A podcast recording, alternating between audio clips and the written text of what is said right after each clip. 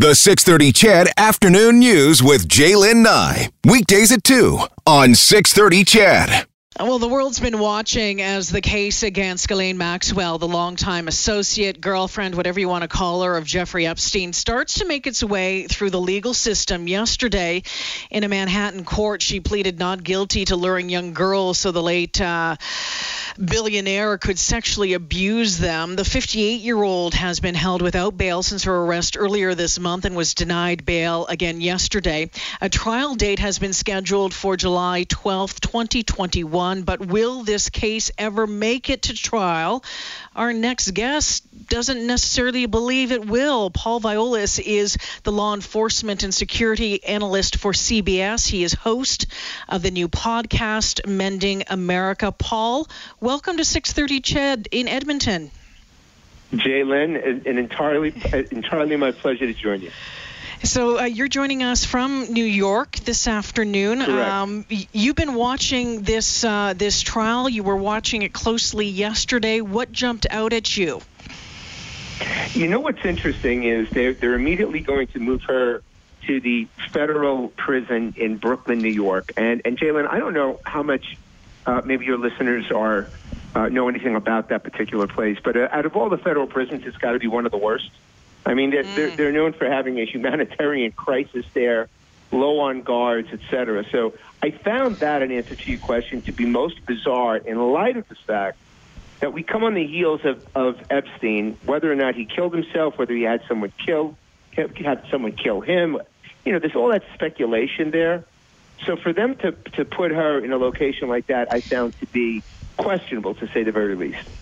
So she, the the facility that she was in before, um, up until now, you are familiar with. Can you give us an idea Correct. of of of what? Um, you know what kind of surveillance she would be under given what happened to or what Epstein did in jail. I mean, is she even allowed to be alone for one second of the day? Well, I don't. They have not released as of, and I checked about 30 minutes ago. They haven't released how they're going to be the, the care, custody, and control number for her.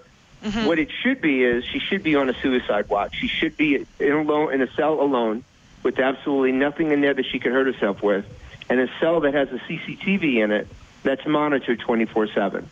Um, that at the very minimum. If it's not that, then it's not appropriate.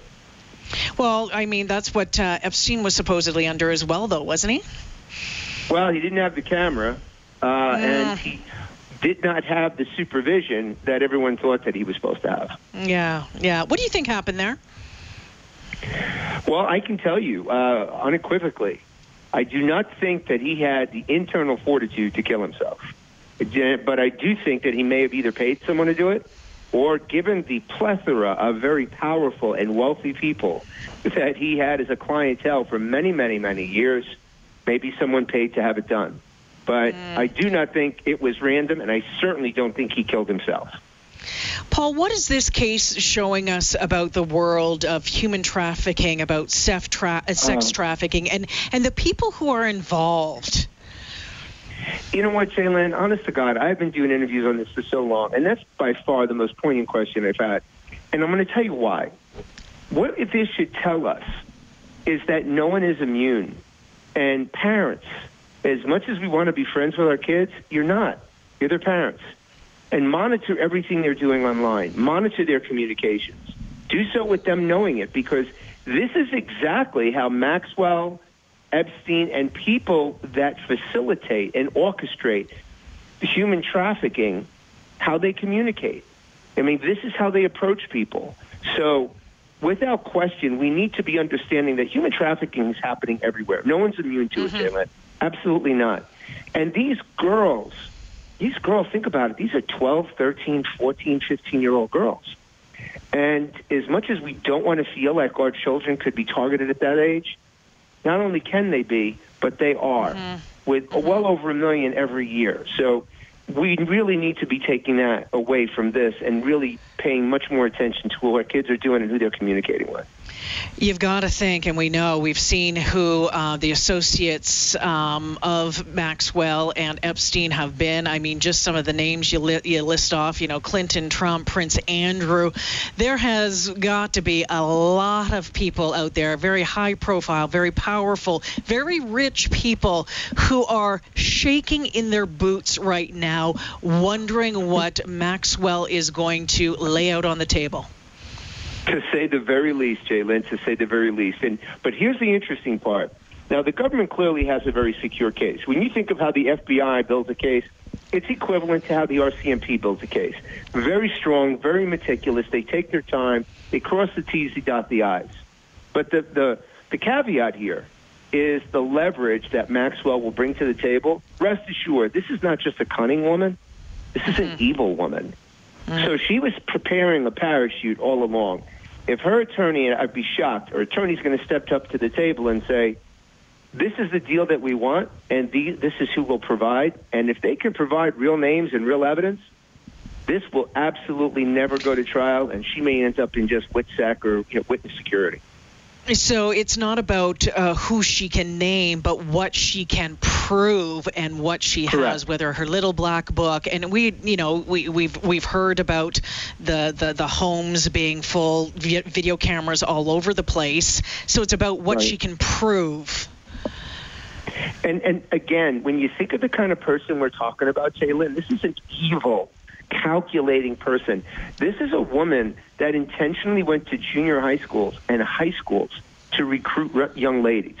You know, embrace that type of thought process just for a second. So understand yeah. if that's the person, if that's what they're doing, rest assured if they had big names come in there, she was keeping copies of the tape just because she knew she could make money out of it mm-hmm. at the very least.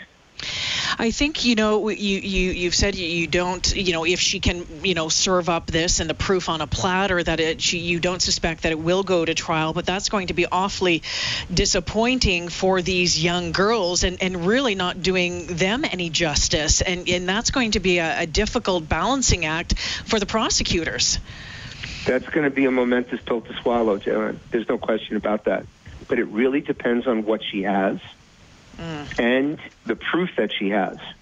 And if she has both big names, powerful, wealthy, authoritative people, and she's got solid proof, video evidence, audio that can be validated, then yes, it's going to be a big smack in the face of all those poor women that have been abused and trampled on. They're going to get abused once again. Only the system's going to be the perpetrator. Uh, Paul, if she was to be put in, if it doesn't go to trial, if she was put into a witness protection program, what what does that look like for her for the rest of her life?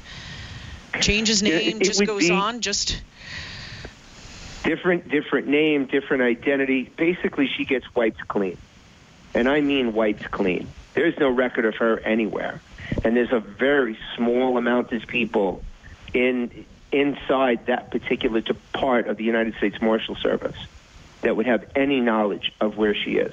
I mean, the level wow. of security surrounding that is is second to none. So, if she does, yeah. and I'm just I'm I'm speculating based on 40 years of experience, but yes. if she can if she can serve up some big names, if she has the leverage, and she certainly isn't going to want to reduce sentence. if anything that that documentary uh, filthy rich, rich showed us uh, is, is what money can buy really and how leniency can be bought if you have enough cash and power and in this case possibly proof. And uh, and, and, you, I, and that that was a hard pill for a lot of us to swallow watching it.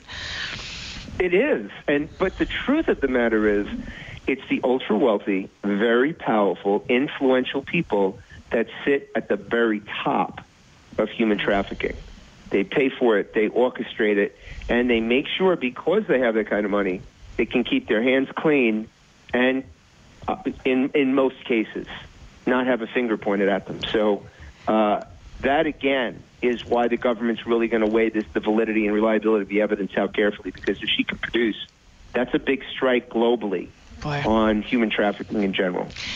Paul, before I let you go, what do we need to be watching for next in this case? What are you keeping your eyes out for? What, what are you waiting um, to, to be produced?